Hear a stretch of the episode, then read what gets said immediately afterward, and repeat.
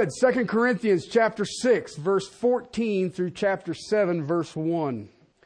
Let's pray, and then we will read the word of the Lord. Father, we come before you, the author and the finisher. And Lord, as we look at this, and we understand that this, this is dealing with ministry, our ministry, our individual ministry, our collective ministries, that Father, we understand that there is a battle, there is a war. There are two worlds in opposition. One has absolute victory, the other one has absolute deceit. Help us, Lord. Help us to have ears to hear, eyes to see. But Father, help us have a heart, a mind, a soul that stands in the grace that is in Christ Jesus. And that, Father, even when the darts, the fiery darts, are fired at us, we do not waver from your word. We humbly proclaim it, and we humbly watch what the King of Kings and Lord of Lords does with the word as it is proclaimed. Thank you, Father. Thank you for our brother Paul. Thank you for this letter to the Corinthians. And Father, how it is so fitting to the church in the United States today. Teach us, Lord. In Christ's name. Amen. Verse 14, chapter 6. Do not be bound together with unbelievers. For what partnership has righteousness and lawlessness? Or what fellowship has light and darkness? Or what harmony has Christ and Belial? And what has a believer in common with an unbeliever? Or what agreement has the temple of God with idols? For we are the temple of the living God, just as God said. I will dwell in them, I will walk among them, I will be their God, and they shall be my people. Therefore, come out from their midst and be separate, says the Lord. Do not touch what is unclean, and I will welcome you. And I will be a father to you, and you shall be sons and daughters to me, says the Lord Almighty. Therefore, having these promises, beloved, let us cleanse ourselves from all defilement of the flesh and spirit, perfecting holiness in the fear of God. I got this section, I called it um, separation and, and it is blocked in by 10 points of love. But in this text, I've watched it misused probably more than it's ever been correctly used. And the tragedy is the correct use is what will strengthen ministry. Okay? If you're saved today, you are a minister. You are an ambassador of Jesus Christ. You have a mission to serve that God has already allotted to you. Okay? In doing so, there are certain things that you and I have to do. And one of them is in this stretch of, of scripture between verse 14 and 7 1. Okay, and it starts off with a, a, simple but a profound statement. Do not be bound together with unbelievers. Okay, some of your translations may say unequally yoked. Goes back to Leviticus. Leviticus says you do not use a donkey or, or an ass to plow. You can't cut a straight line. Well, duh. Okay, but God's law says that, and he's basically using the same terminology that you can't be in this place. And he started it off there in verses 14 and 15 with four questions. Okay? And I want to go back to those questions just briefly because I want you to see one is partnership, one is fellowship, one is harmony, and the other one is common. That's the questions, the rhetorical questions. The answer is always going to be no. And okay, what partnership has righteousness and lawlessness? Absolutely impossible. There's nothing there that can work. Okay? What fellowship does light and darkness have? Can, I mean, can they hang out together? No. You can't. What harmony has Christ with Belial? Belial is the Greek term for Satan. Uh, it means utterly worthless one. Christ and the utterly worthless one. He who is worthy and the utterly worthless one. What, what do they have in harmony? And the word is symphony, the word we get symphony from. Okay? And there's nothing in common between a believer and an unbeliever. Okay? Now, this text is not telling us to be monastic. I mean, monks. It doesn't mean go hide and do not be around unbelievers. Okay? Because it says, as you are going, you are going to make disciples of all nations. So you're going to be in the world, but I'm a pilgrim. I'm passing through. Okay? So that ain't what the text is talking about. Okay? It can't be to, well, don't go into business with unbelievers because that's not what the text is talking about. Nowhere in there does it say that. Nowhere in scripture does it say, do not do business with unbelievers. Okay? But it doesn't say, well, if you're married to an unbeliever, this gives you grounds to divorce because you're not to be unequally yoked with an unbeliever. That's not what this text is teaching. Has nothing to do with it. Okay? So you start throwing out the things that everybody likes to use it for. All right, because that's what they use it for now. Okay, well, I can divorce because we're unequally yoked. Or I don't have to be in business with this guy because, you know, they're an unbeliever. Well, you're not going to be taken out of the world. You're in the world. You're here for the presentation of light to darkness. You're here to show righteousness to lawlessness. You're here to show Christ over Satan. All right? So he gives us these four questions, and he's basically, in those four questions, you see, it is senseless to be joined with these. Absolutely senseless. Okay? But he moves into the next one in verse 16, what I call idolatrous. What agreement has the temple of God with idols? We are the temple of the living God. Stop right there. He makes a fifth question, and he's bringing out a point of idolatry. This is his second point. What agreement does the living God have with an idol? You go read Jeremiah. Jeremiah, Jeremiah had a, had a thing with idols. Okay? He says they're dumb and mute. And the same ones that you carve to worship, you throw to start your fires. What sense is that?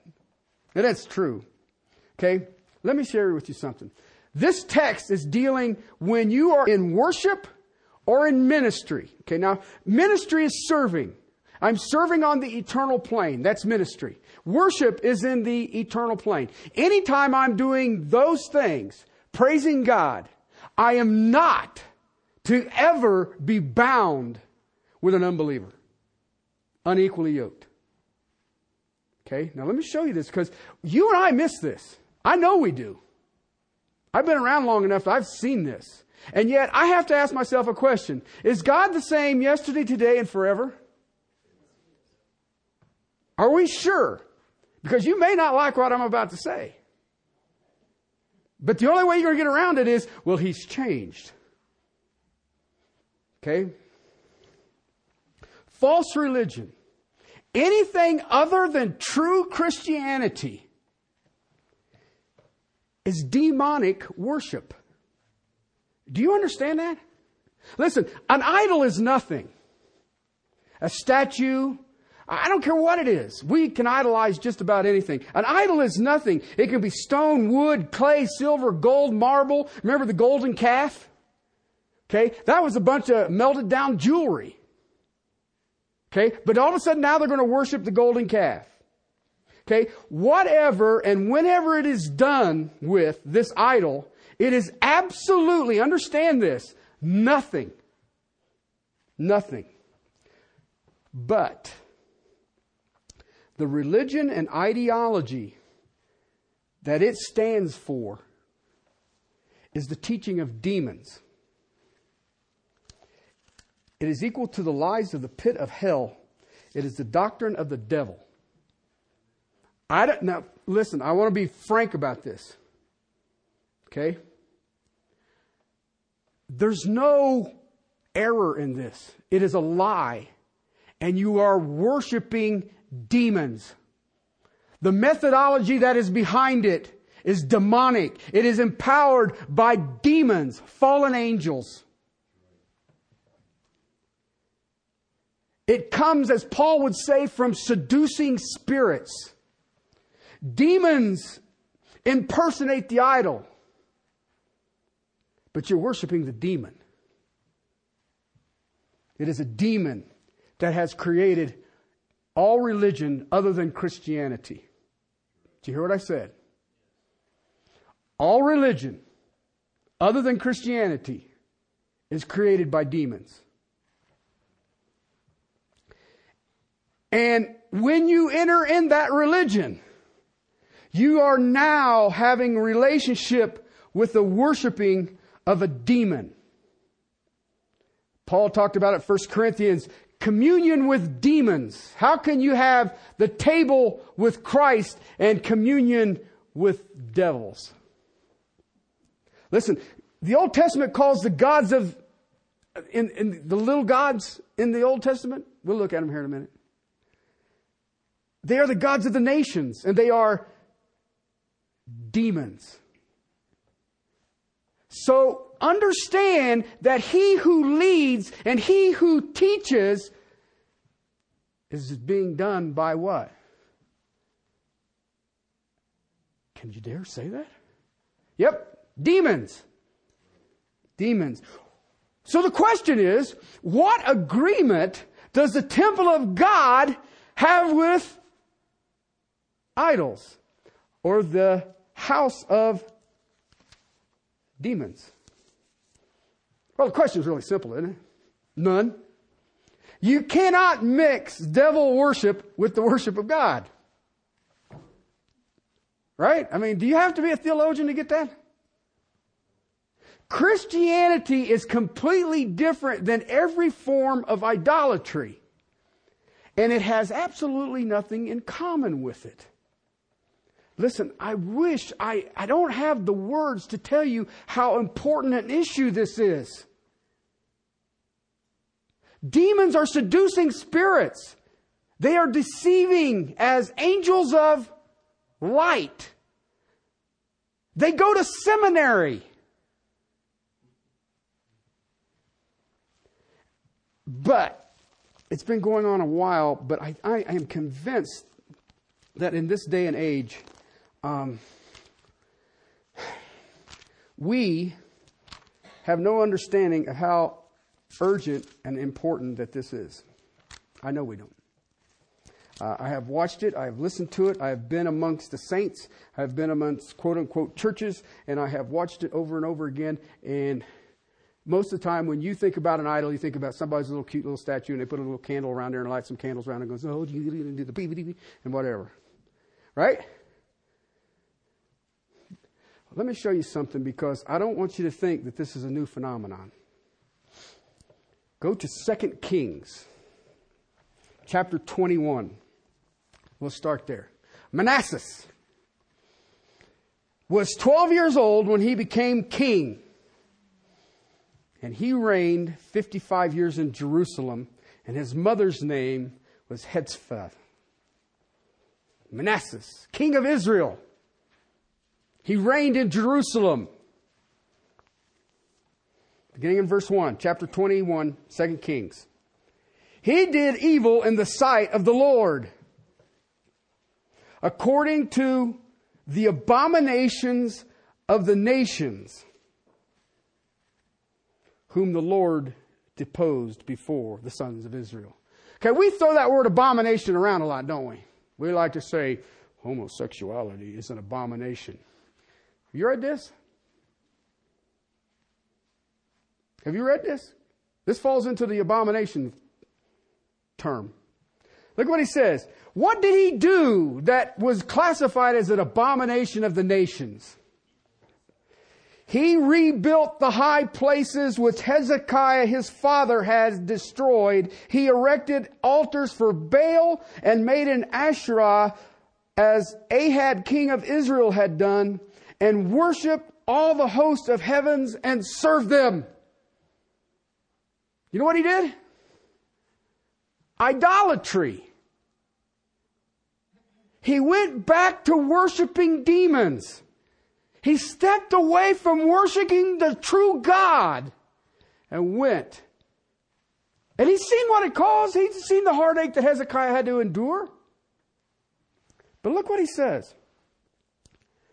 The Asherah is a female deity. Okay? I want to show you something here.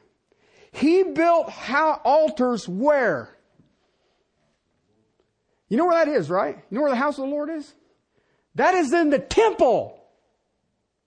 He built altars to demonic leaders, false gods, false teaching, false religion, and he built them in the house of the true living God.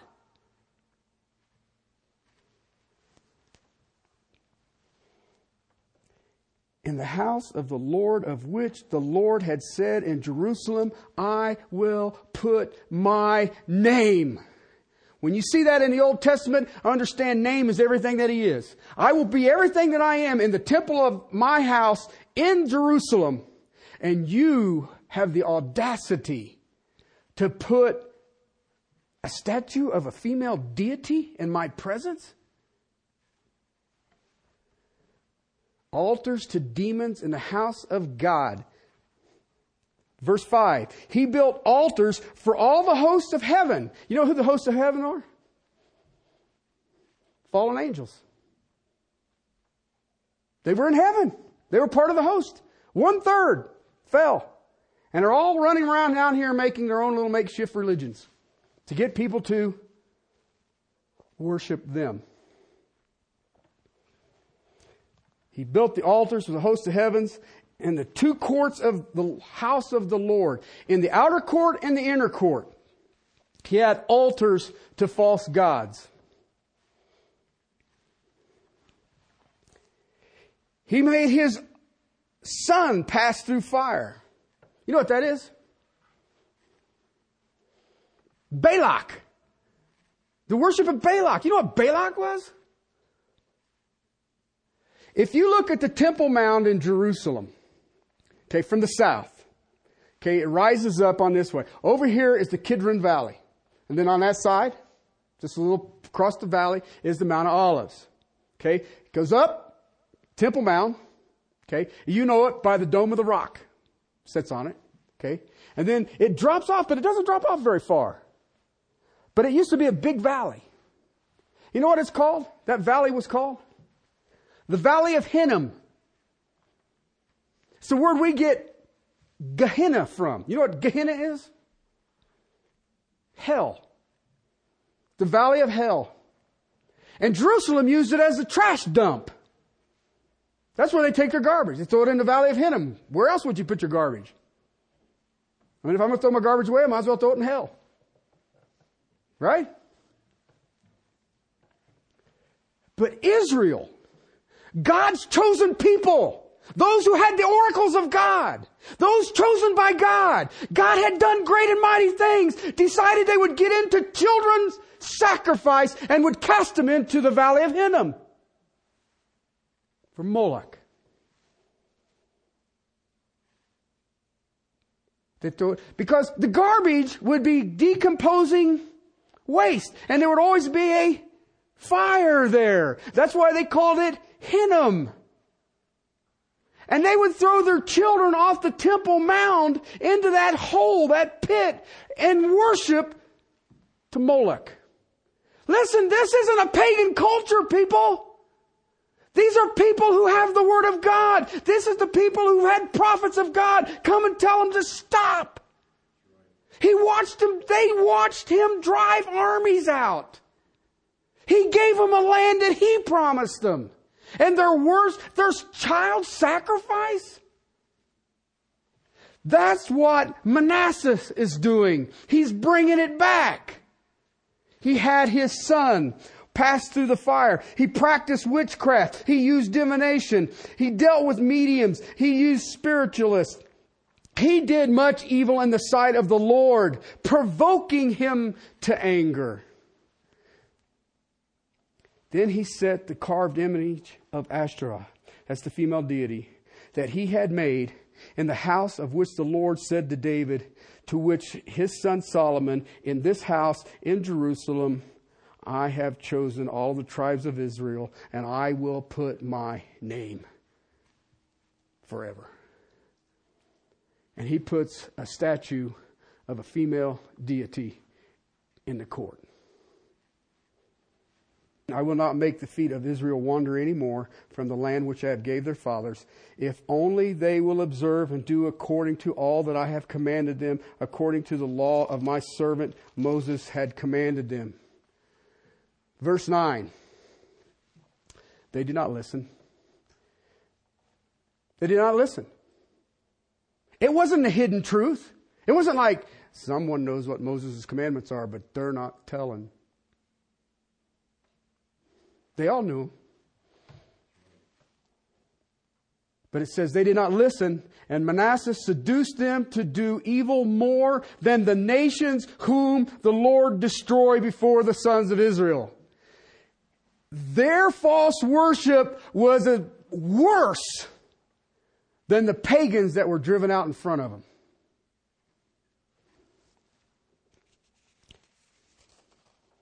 Courtyard of the temple, child sacrifice of infants, provoking God to anger, a statue of a woman in the temple of where God put his name all that he is. The Lord spoke through his servants, the prophets, saying, Because Manasseh, the king of Judah, has done these abominations, having done wickedly more than all of the Amorites did who were before him, and has also made Judah sin with his idols, because they followed his seduction, Therefore, thus says the Lord God of Israel, Behold, I am bringing such calamity on Jerusalem and Judah, and whoever hears of it, both their ears will tingle.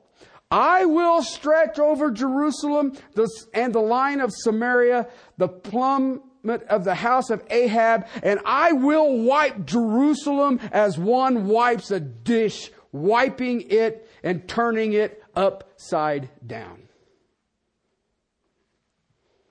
I'm thinking he's serious about this. What do you think? You know what he did? He wiped Jerusalem like he would wipe a dish. The Assyrians and the Babylonians, and they were all driven from the land, and the temple was obliterated. It's one of them told you. They did more evil than the idolaters of the nations that God had destroyed. And the Lord brought a prophet and says, You don't change, Judah. I will wipe you as a dish and turn you upside down. You know what he just told you and me right there? You do not bring false religion into the house of God. Period. It's a non negotiable. And he is serious about it. One thing God will not tolerate is idols in his temple. It's the ultimate insult. It's blasphemy. It, you cannot bring an idol into God's house. But you cannot bring God into an idol's house. Corinthians you can't go to the festivals of idols. You can't go. You can't go. I'll prove it to you. 1 Samuel chapter 4. 1 Samuel chapter 4. As common in the book of the two letters of Samuel's, Israel is fighting with the Philistines. I mean, you can just sort of wrap that up and say, okay, we're going at it with the Philistines. Here's what happened. Verse 2, chapter 4, 1 Samuel. The Philistines drew up in battle array to meet Israel.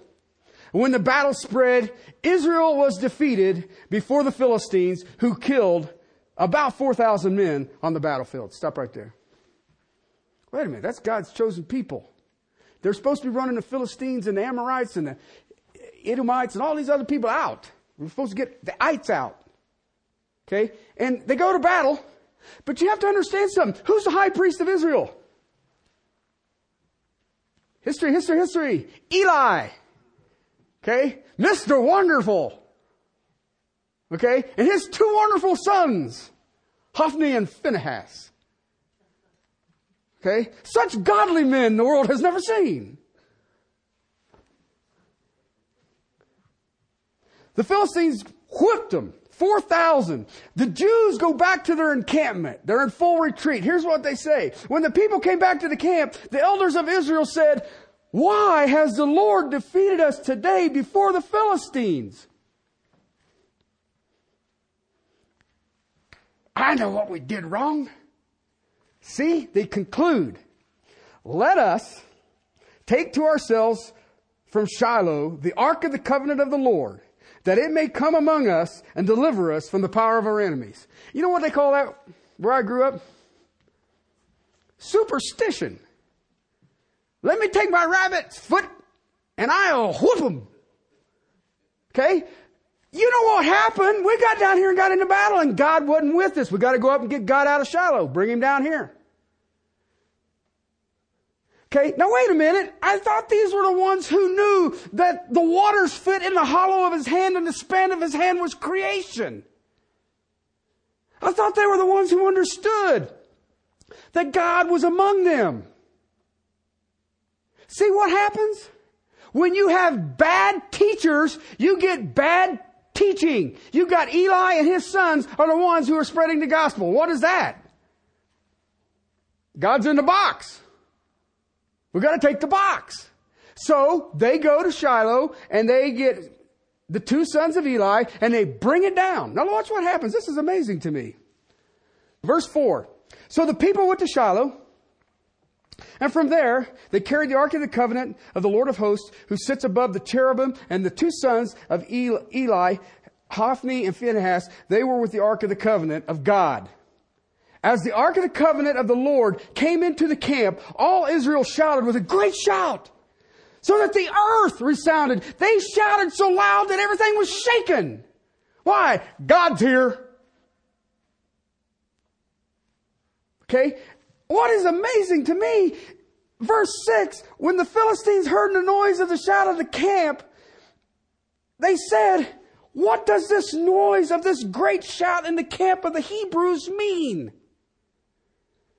Then they understood that the ark of the Lord had come into the camp. The Philistines were afraid. See, they knew. The ark is the one that dammed up the Jordan when Joshua brought him across into Jericho. It was the Ark of the Covenant. They walked around the walls of Jericho and it collapsed. It was the Ark of the Covenant that destroyed the Egyptian army and freed the Jews. That God. Uh-oh. Now, the Philistines have multiple gods for everything. But they also know that the Jews have got one God who's evidently a redneck. Nobody can whoop him. And now they brought his box in. Oh, gee. Verse 7 The Philistines were afraid, for they said, God has come into the camp. And they said, Woe to us! For nothing like this has happened before. Wait, didn't they have a guy named, uh, what's his name? Goliath? You would think at some point in here you'd be going, man, I don't know about this. Okay? Woe to us. Who shall deliver us from the hand of these mighty gods? These are the gods who smote the Egyptians with all kinds of plagues in the wilderness. Okay, then the Philistine general stands up, shakes the dust off. Take courage and be men, O Philistines. You will not become slaves to the Hebrew, as they have been slaves to you. Therefore, be men and fight. So I'm going to go fight a bunch of Jews and God. Brilliant. So the Philistine fought, and Israel was defeated. And every man fled to his tent, and the slaughter was very great. For there fell of Israel 30,000 foot soldiers. And the ark of God was taken, and the two sons Eli, of Eli, Hophni and Phinehas, they died.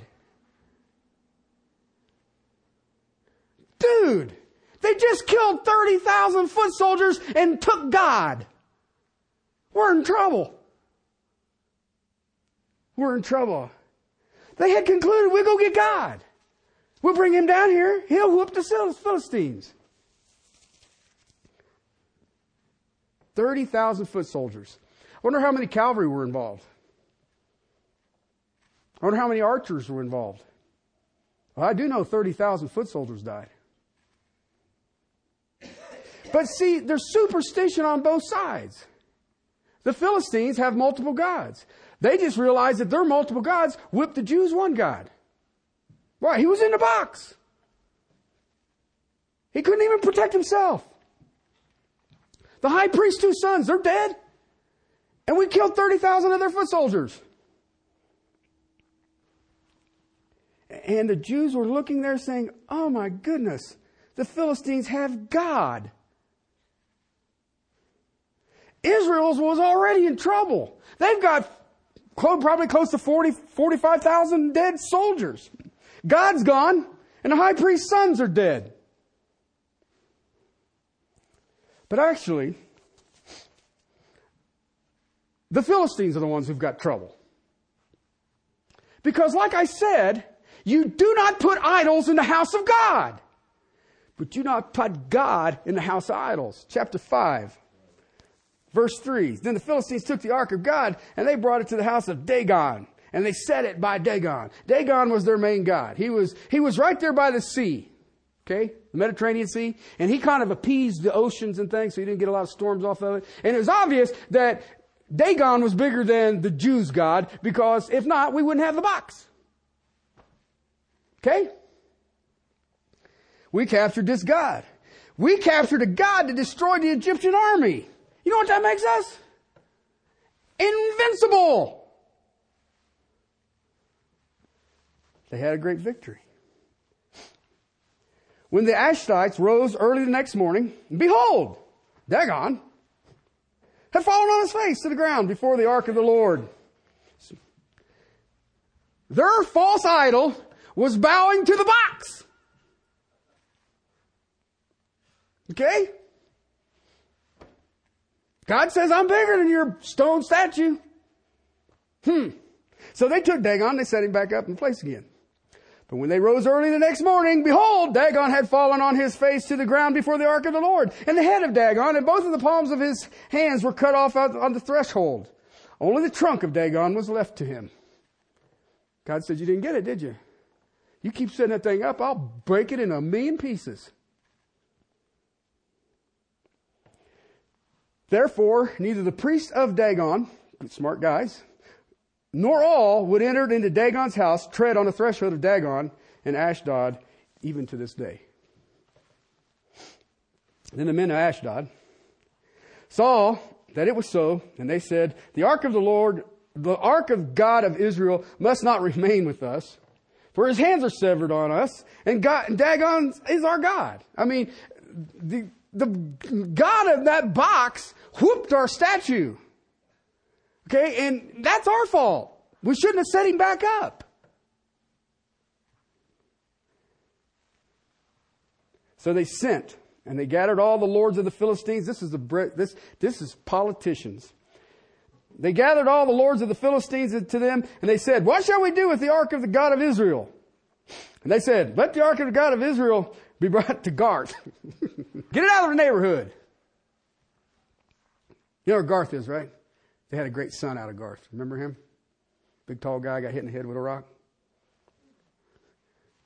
Anyway, let the ark go to Gath. And they brought the ark of God of Israel around. And after they brought it around, the hand of the Lord was against the city. There was great confusion. He smote the men of the city, both young and old, so that tumors broke out on all of them. you can't put God in idols. And even if you keep moving it from temple to temple to temple to temple, it ain't going to work. So they sent the ark of God to Ekron. Love your neighbors. Here, you take God's box. And the ark of God came to the Ekronites, and they Ekronites cried out, saying, They have brought the ark of God of Israel to us. Kill us and our people. Here's the box. They sent, therefore, gathered all the lords of the Philistines and said, Send away the ark of God of Israel and let it return to its own place, so that it will not kill us or our people. For they were deadly confused throughout the city, and the hand of God there was very heavy.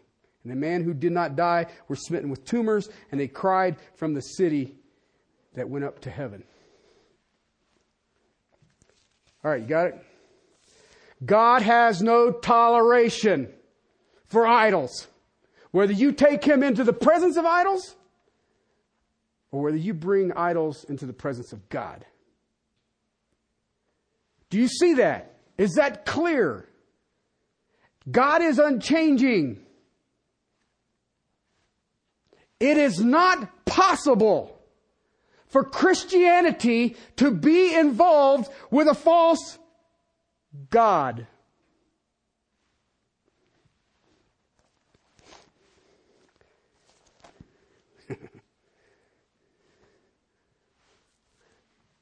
One more illustration.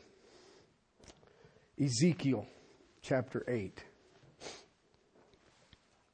It's one of the most interesting texts that I've ever read, and, and I still ponder with it. But I want you to think about this for a second, because I've just given you two one out of Kings and one out of Samuel. Okay?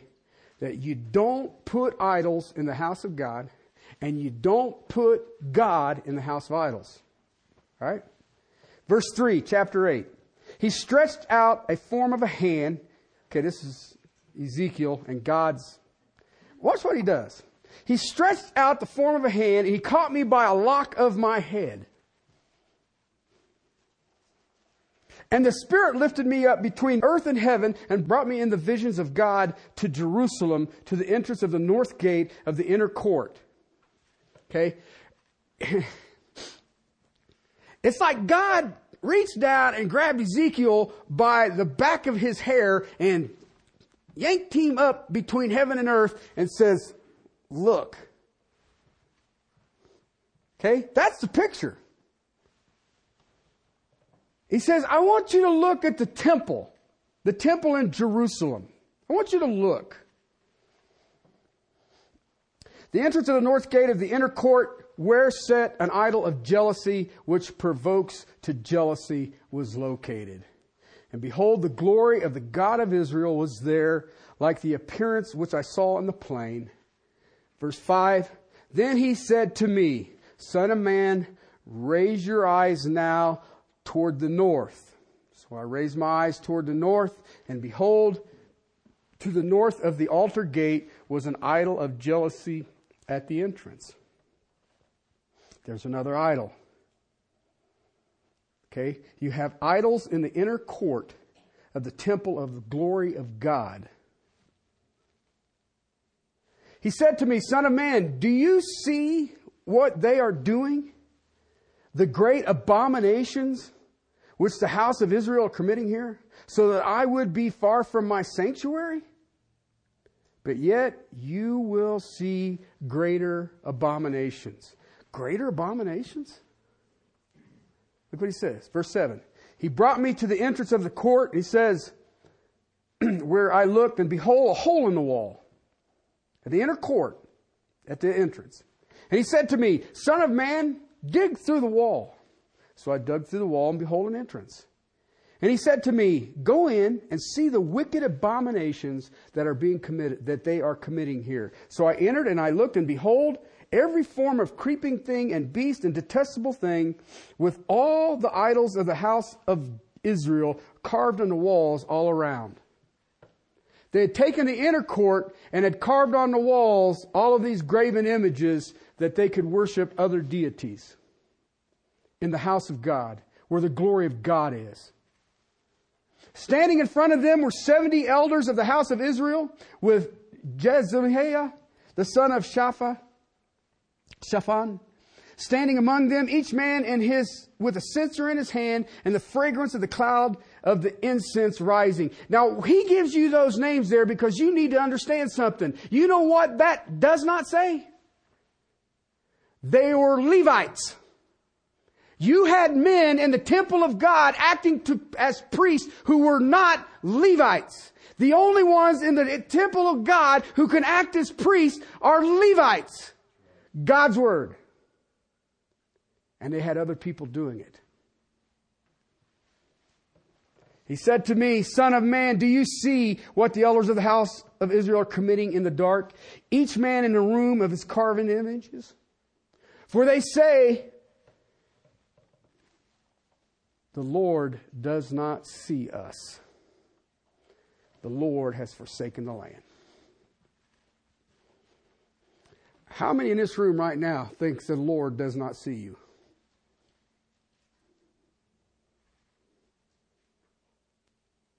He has forsaken the land? Really? Are you still standing here? Then he hasn't forsaken it.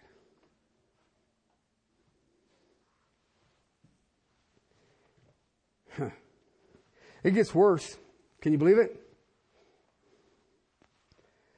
They think that the Lord does not see them. And he said to me, the Lord said to Ezekiel, Yet you will see still greater abominations, which they are committing. He brought me to the entrance of the gate of the Lord's house, which was toward the north. And behold, women were sitting there weeping for Tammuz. You know Tammuz is? That's Baal worship. That's Baal worship. Women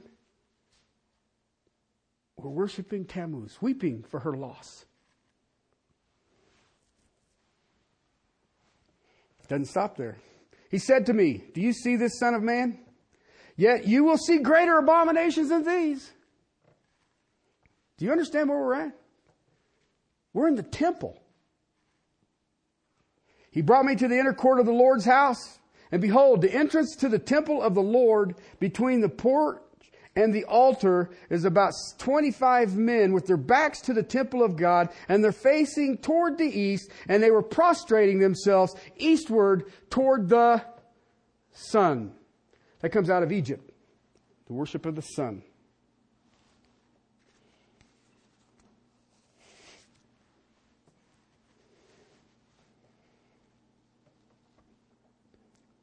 He said to me, Do you see this, Son of Man? Is it too light a thing for the house of Judah to commit the abominations which they have committed here? That they have filled the land with violence and provoked me repeatedly. For behold, I'm putting a twig in their nose. You know what that is? It's like a ring on a bull. Goes through here. You can grab it by it. You can do anything you want with them. Because all you do is a little twist like that, and their eyes will start watering. And if they don't submit, you can just twist it down. You take their head away from them, and they'll hit the ground.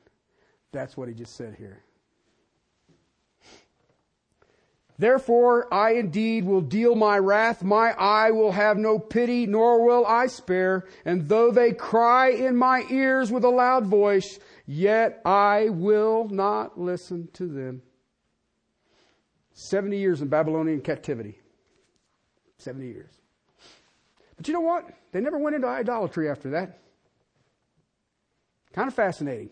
Lost the temple, it was destroyed.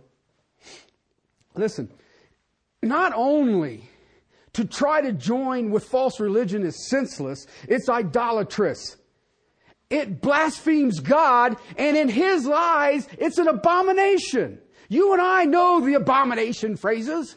We get them thrown at us every once in a while. That's an abomination. But lying is an abomination. But you want to see the wrath of God unleashed? Take God into a temple of idols.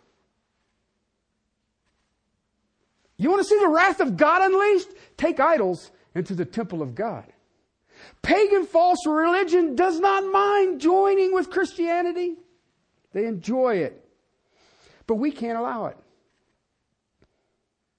We can't join with unbelievers in worship or ministry. Anything that involves God, we can't invite them to join ours. Can't do it. What agreement, Paul says? What agreement does the temple of God have with idols? See, here's the point now. Do you see the seriousness of this? Okay? The seduction of Manasseh, that it grew, that it completely adulterated the temple of God. Do you see how important that is? Somebody acknowledge me. no, no, well, read it yourself. Do you understand that we are the temple of the living God? We are. And if it's an abomination in the Old Testament, what is it now? And you're asking for the wrath of God.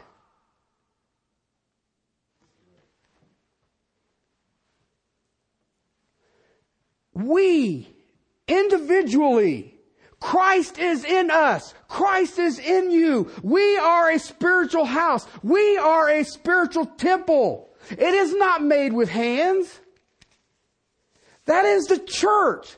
1 Corinthians chapter 3 verses 16 and 17. Do you not know you are the temple of God and that the Spirit of God dwells in you? If any man destroys the temple, the sanctuary of God, God will destroy him. The temple of God is holy, and that is what you are. Ephesians chapter 2, verse 22. In whom you are being built together a dwelling of God in the Spirit. We are the temple of God now, brothers and sisters. Do you take God into idolatry? into demonic worship? Do you bring demonic worship into you? Now look what he says. Go back to your text there in 2 Corinthians. he gives some statements here. I will dwell in them and they will walk among them. I will be their God. They shall be my people. Therefore come out from their midst and be separate. Okay? What he does here is he takes and confirms what he just said by statements out of multiple Old Testament texts. And he's confirming, he's confirming his statement by Old Testament scripture. He's bringing the Word of God to bear on what he's saying. He uses Isaiah 52, 11, Leviticus 26, 11 and 12, Hosea chapter 2, verses 2 and 3, Jeremiah 24, 7, Jeremiah 31, 1, Ezekiel 37, 27. He pulls them all together and says, you are the fulfillment. The living God. That's the phrase he uses right there. You know what he's saying? It isn't a stone. It isn't marble. It isn't wood. It isn't some abstract thing. This is the living God. He uses this to refer that this is not some dumb mute statue that you look at. He uses it in Romans, he uses it in 2 Corinthians here, he uses it in Thessalonians, and he uses it in 1 Timothy. And then he makes this statement, and you better read it and you better know it well. Just as God said. That is the debate. The living God said, if you try to bring me into a house of idols, or you try to bring a house of idols into me, you're disobeying what I have said.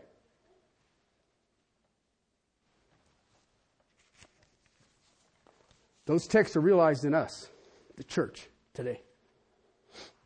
We are the people of His covenant. We are the people of His possession. We are the people of His dwelling place. We cannot be joined to idols. We cannot unequally yoke for the purpose of God. It's senseless. It's idolatrous.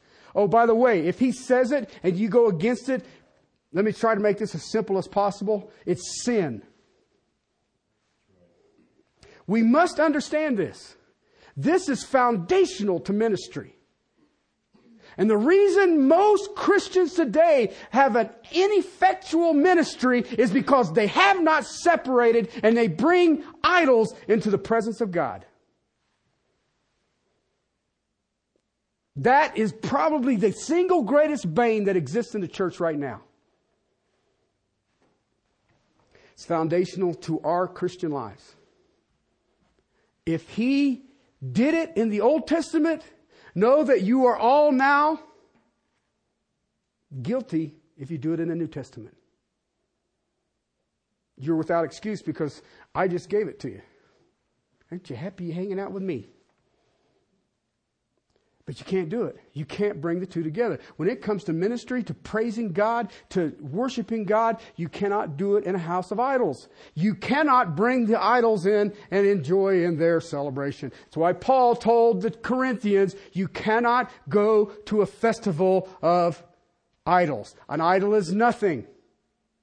But there's a de- demonic ideology that is behind it. And if you worship there, guess what you just did? You turned your back on the living God to worship a demon. Okay. Straightforward. Right? I have other texts. You want me to go through them? This is a common plague early part of Israel's existence. After Babylon, they sort of like, ooh, bad. Okay? And yet, we are the temple of the living God. How many in the Christian realm right now are bringing demonic worship in? And they wonder why their ministry isn't effective, and they wonder why God doesn't bless them. They're lucky he doesn't give them tumors or plagues. Okay? That is the importance of separation. It is senseless and it's idolatrous. And God, if there's one thing that I've understood in my study of Scripture, God does not tolerate idolatry at all. You want to watch his wrath, that does it. Let's pray. Father, we come before you, the author and the finisher. Thank you for your word. Father, and I pray that my brothers and sisters uh, have ears to hear. Father, this is serious. And yet, Father, it's so easy to stumble into. Your nation, Israel, your chosen people, did it over and over, and they did it in horrific ways. Father, may we never follow that path. May we never follow that, that understanding. May we never be seduced into thinking that it's okay. Help us, Lord, to stand in the truth that is in Christ Jesus, to your praise and to your glory in Christ. Amen.